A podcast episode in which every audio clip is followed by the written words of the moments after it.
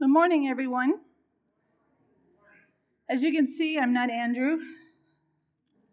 He is sick, so he asked me to fill in for him. And so we'll begin with announcements. Boy, that sounds really loud to me. Is it really loud to you? Guess not. Okay. So had Kids Closet yesterday, served 5 families with 13 children. Thank you goes out to all who support this outreach. So definitely want to continue to lift that up. And in your bulletins, you'll see different announcements. The November Cornerstone is out. Bible study continues. There's Tuesday morning devotional on Facebook Live. Upper rooms are available. Quarterly giving reports are in your mailbox. If you want them mailed to you, please let Don Connor know. And if you're interested in being camp rep for the church, it's person elected by the congregation to represent and promote the activities of Inspiration Hills Camp in the church. There's a flyer on the bulletin board listing the responsibilities and qualifications. So the next Kids Closet will be December 5th, and they're limiting the flow. See webpage to sign up for a time slot to help out. We're in the need of clothing donations and monetary support, and keep the program in your prayers. There's a young adult fall hiking day. That's today at 2 p.m. at Deep Lock Quarry Metro Park in Peninsula. So if you're interested, there is a phone number to text or call, and there's a flyer on the bulletin board. There's also junior and senior high devotion and game night every Monday on Zoom. Again, that's with Jenny and Imhoff. And then there's a Q&A with our annual conference moderator, Paul Mundy, on November 12th through Zoom, and I would really highly recommend that. If you have participated in any of the town meetings that he has promoted, they are all very excellent, and those of us that were at the district conference at Mohican year before last, Paul does a great job. So the results of the council election are in there that you can see on your bulletin. Assistant moderator Doug Klein, Christian education Don Connor, fellowship and recreation Renee Hetherill and Jean Garcia. Finance is Ron Mishler. Music and worship Glenn Grunder, Sam Curry, Janice Myler. Witness is Kim Morkel and Dee Kinsey. Cemetery Endowment Fund, Mark Connor. Church Treasurer, Pat Beach. Trustees, Chris Klein and Ron Cordier. Delegate to 2021 Annual Conference is Dustin Boswell, with the alternate, Mike Connor. We do have a thank you from Inspiration Hills for our donation, and copies of the most recent Herald are on the back table. You can also get those online. Are there any other announcements that need to be highlighted?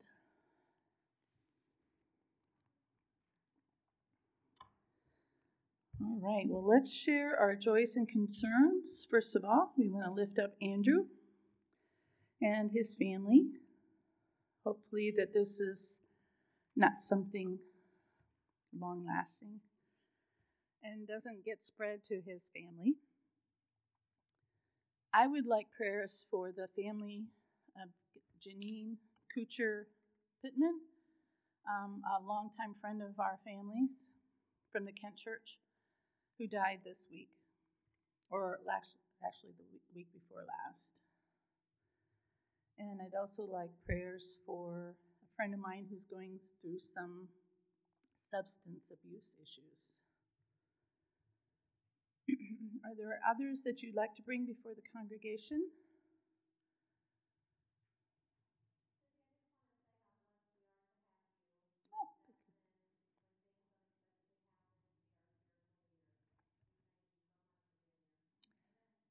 Thank you very much. That's very kind of you. I'm glad to be able to be here. Will you go ahead?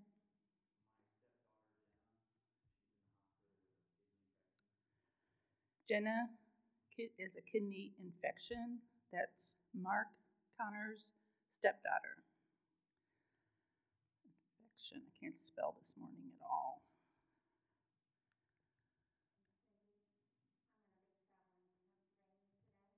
Okay. So Gail is traveling. Gail Naylor is traveling to Pennsylvania. So we'll ask for traveling mercies. Others. Of course, we do want to lift up our all of our shut-ins, and lift up our church as a whole, and everyone that's here, everyone that can't be here.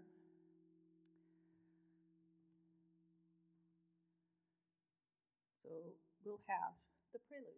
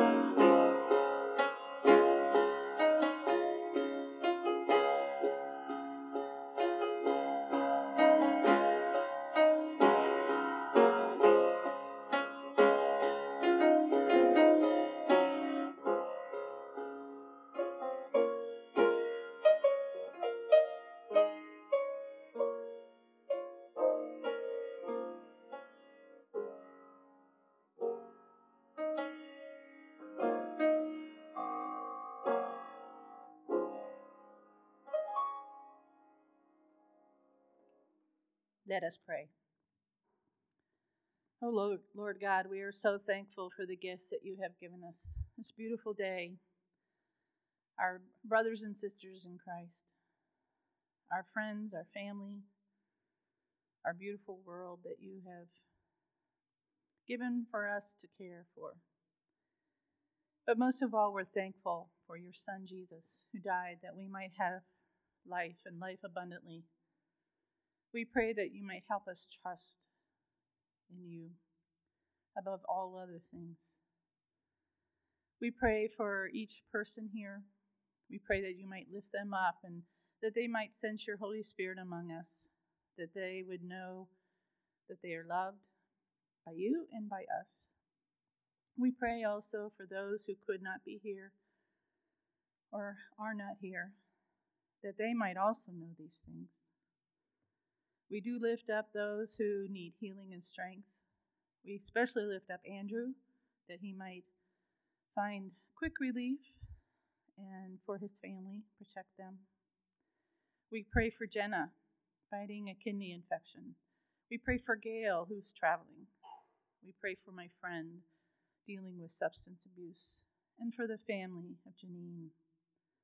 We also lift up all of our shut-ins or those who are sick, for Elizabeth and Donna and Bill, Mike, Sandra, Rose, Dave, Dee and Rowan, Milton, Josie, Pat, Savannah, Bruce, Janice, Faye, Bob, Peggy, Brian, Bonnie, Bob, Gage, Darlene, Patricia, Danny, Donna, Vicky.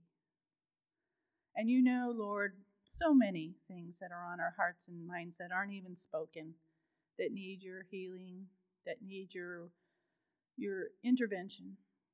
And we pray that we might put them in your hands. Thank you for the forgiveness that you give us. We do honor you, lift up you, we worship you above all things. We love you greatly. Help us to be the people you have called us to be. In Jesus' name we pray. Amen. Well, our scripture passage this morning is not going to be Isaiah. It's going to be Matthew 7, 21 to 29.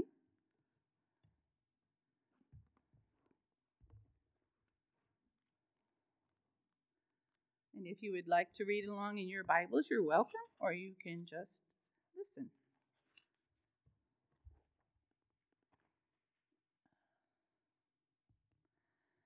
Not everyone who says to me, Lord, Lord, will enter the kingdom of heaven, but only the one who does the will of my Father who is in heaven. Many will say to me on that day, Lord, Lord, didn't we prophesy in your name, and in your name drive out demons and perform many miracles? Then I will tell them plainly, I never knew you. Away from me, you evildoers. Therefore, everyone who hears these words of mine and puts them into practice is like a wise man who built his house on the rock. The rain came down, the streams rose, and the winds blew and beat against that house. Yet it did not fall, because it had its foundation on the rock. But everyone who hears these words of mine and does not put them into practice is like a foolish man who built his house on sand. The rain came down, the streams rose, and the winds blew and beat against the house, and it fell with a great crash. When Jesus had finished saying these things, the crowds were amazed at his teaching, because he taught as one who had authority and not as the teachers of the law. There's an old story about a man who got a call late at night from his pastor saying the pastor had fallen down the steps, had broken his leg, and was in the hospital after having surgery, and wondered if he would preach the sermon the next day. And so as the man stood up before the congregation, he said, well, the first thing I did when I hung up the phone was pray to God. And since I didn't fall down the steps and break my leg, here I am today. But seriously, I am glad to be here. I'm going to tell you a story. There was once a rich man named Jeff Sullivan. He was rich, but he was also a very good man. Unlike some rich people who had come by his riches through, he had come through his riches by a combination of wise choices, hard work, and good luck. He had a well-earned reputation as a fair and honest businessman who treated his employees well. He refused to cheat others. He was fair with others, and he was not willing to sacrifice his priorities and his principles to make a buck. He could have been richer if he had been willing to bend the rules or to make dishonest deals, but he refused to do so in spite of the fact that a lot of his colleagues had encouraged him to do so. Jeff always refused to compromise his principles. This made him a popular businessman among a lot of people, but not everyone. He did make some enemies. And one of those was a man named Kincaid. One reason Kincaid hated Jeff so much was that for the 5th year in a row, Jeff had been named Businessman of the Year. Now, Kincaid wasn't bothered when Jeff won the first year, the second year, or even the third and the fourth year. But something about that 5th year just pushed him over the edge. It was the straw that broke the camel's back. Now, Kincaid was not a man without power and influence, so one day he decided that he was going to find a way to get back at Jeff. And he knew just where to hit him. Jeff was a well-known member of a local congregation, and every time he had been interviewed, Jeff had always credited God for his success and spoke about his faith in God. And he didn't do this in a way that was superficial or in a way that used God to try to promote his own way. It was because he was a man of deep faith. That faith was reflected in Jeff's life as well. He was a generous donor to many charities. He and his wife had raised several foster children. He was always willing to provide a job to help someone get back up on their feet. Kincaid knew that if he could just chip away at that good guy image, he could really do Jeff some harm. And so he started some strategic rumors. He found one of Jeff's former foster children who had not taken the best path, and he convinced him, or rather bribed him, to make some accusations against Jeff. He found a way to conveniently make thousands of dollars disappear from the church treasury, which was credited to Jeff since he was the treasurer. He hired a woman to accuse Jeff of having an affair with him. It was a brilliant plan and well executed. Nothing was left to chance, and the lies were very convincing. It all worked. In spite of Jeff's history for honesty, integrity, and caring, people believed the lies. Most of his friends quit calling. He was asked to resign as treasurer from the church and was even asked to leave the church.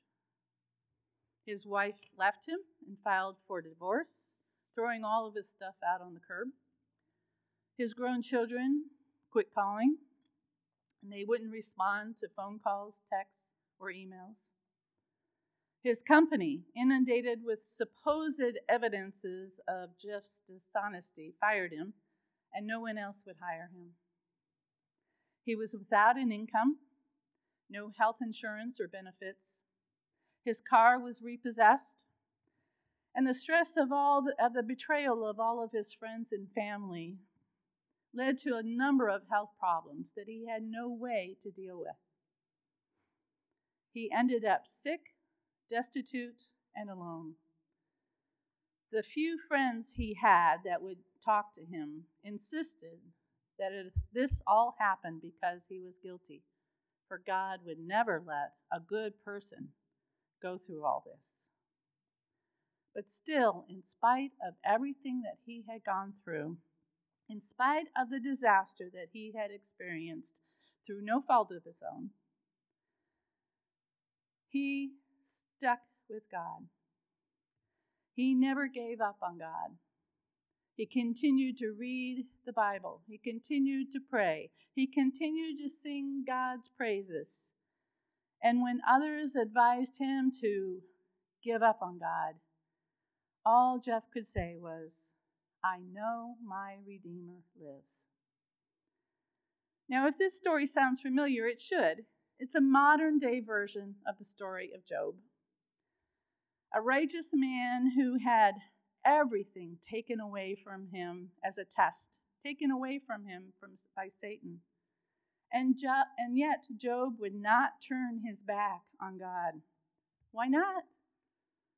Because he was a wise man, and he knew the truth that Jesus taught in his words to the crowd. If you want to survive the storm, you must have your life built on the rock of Jesus. But how do we do that? Well, let me read again verse 24. Everyone then who hears these words of mine and act on them will be like a wise man who built his house on the rock. The wise person not only hears Jesus' words, but does them. That makes sense, but it's a pretty tall order. Have you read the New Testament lately? It tells us to take the narrow path, to not accumulate a lot of things, to do good to those who hurt us, to love our enemies, to give away our belongings, and to forgive. That's not very easy. A young woman was getting married, and the wedding was not far away, and she was delighted when her mom finally found a dress that she really liked and that looked really good on her for her mother of the bride dress. Unfortunately, the young woman's stepmother had found the same dress and bought it. The young woman asked the stepmother to return the dress because her mother had already altered her dress, but the stepmother refused. So the bride's mother went back to the stores and after weeks of shopping, finally found a dress that was suitable, but not as nice as the first one. Someone asked the mother, "What are you going to do with the first dress you bought?" The mother said, "I'm going to wear it to the rehearsal dinner." Now, those of you who may not care about that would know that wearing it to the rehearsal dinner would put the stepmother in a bad light for wearing a copycat dress. Now, I love that story because the stepmother gets her comeuppance. But it's definitely not a story that Jesus would use as an example for us to follow. We like to get revenge when people hurt us. But Jesus tells us to not take revenge. The Bible says, "Revenge is mine," says the Lord. It's not hard to see that we're always going to fall short of Jesus' teaching. I think all of us can at least at times relate to the prayer that says, "Dear Lord, so far I have done all right. I haven't gossiped, haven't lost my temper, haven't been greedy, grumpy, nasty, selfish, or overindulgent. I'm very thankful for that. But in a few minutes, God, I'm going to get out of bed, and from then on, I'm going to need a lot of help." A sign in an Atlanta police station reads, "In God we trust, all others we polygraph." Now, does that mean that we can't be saved? That we can't be a part of the kingdom of God? That Jesus doesn't love us because we fall short? Of course not. We are saved by faith, lest anyone should boast. But Jesus isn't talking about salvation here. He's talking about security. He says, "Everyone who hears these words of mine and acts on them will be like a wise man who built his house on the rock." And this begins the closing paragraph of the last chapter begins the closing paragraph of the Sermon on the Mount, the 5th, 6th, and 7th chapters of Matthew that start out with the Beatitudes. Blessed are the poor in spirit. Blessed are those who mourn. Blessed are the meek. Blessed are those who hunger and thirst for righteousness. Blessed are the merciful. Blessed are the pure in heart. Blessed are the peacemakers. And blessed are those who are persecuted. The Sermon on the Mount is considered by many people to be way too idealistic to be practical. And yet Jesus is not talking about being practical here. He's talking about being happy, about being blessed. And he continues in the rest of the sermon in the same vein. Do not store up treasure for yourself on earth. Do not be angry with a brother or sister. Do not swear by heaven or earth. Do not worry. Do not judge. Do not hate. And enter the narrow gate. This is not how the world would tell us to be happy or secure. The world emphasized building up treasures and securities and walls to separate us from harm. Jesus' teachings give us another way of living, a way that brings happiness and security that can never be taken away from us. For unless we can find peace in spite of the worst that the world can throw at us, we have not found the blessing of building on the rock. Sometimes we think that if only we can predict the storm, we can be prepared and it can't hurt us. But the events of the last years have told us that that isn't so. We can never prepare enough to protect us from trouble. But Jesus tells us that we can still find hope and security and blessing when we build our lives on Him, when we hear His voice and follow His teachings, whether they make sense to the rest of the world or not. Is that true of your life? Where is your foundation? Have you built it on the rock? Do you not only hear Jesus' words, but do them? I pray that none of you ever find yourself in Job's place or in the place of anyone who has suffered devastating disasters. But if you do, may you have your house built on the rock of Jesus Christ and find yourself standing firm on the foundation of His word. Amen.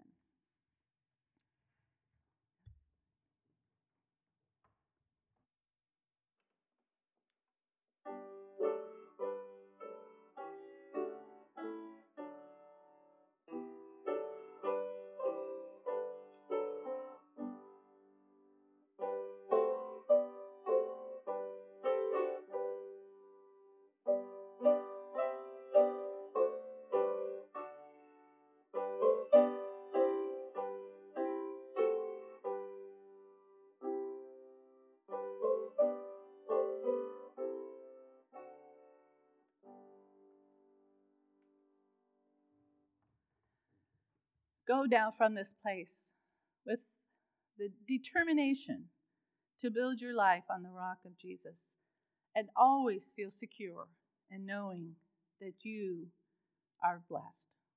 Amen.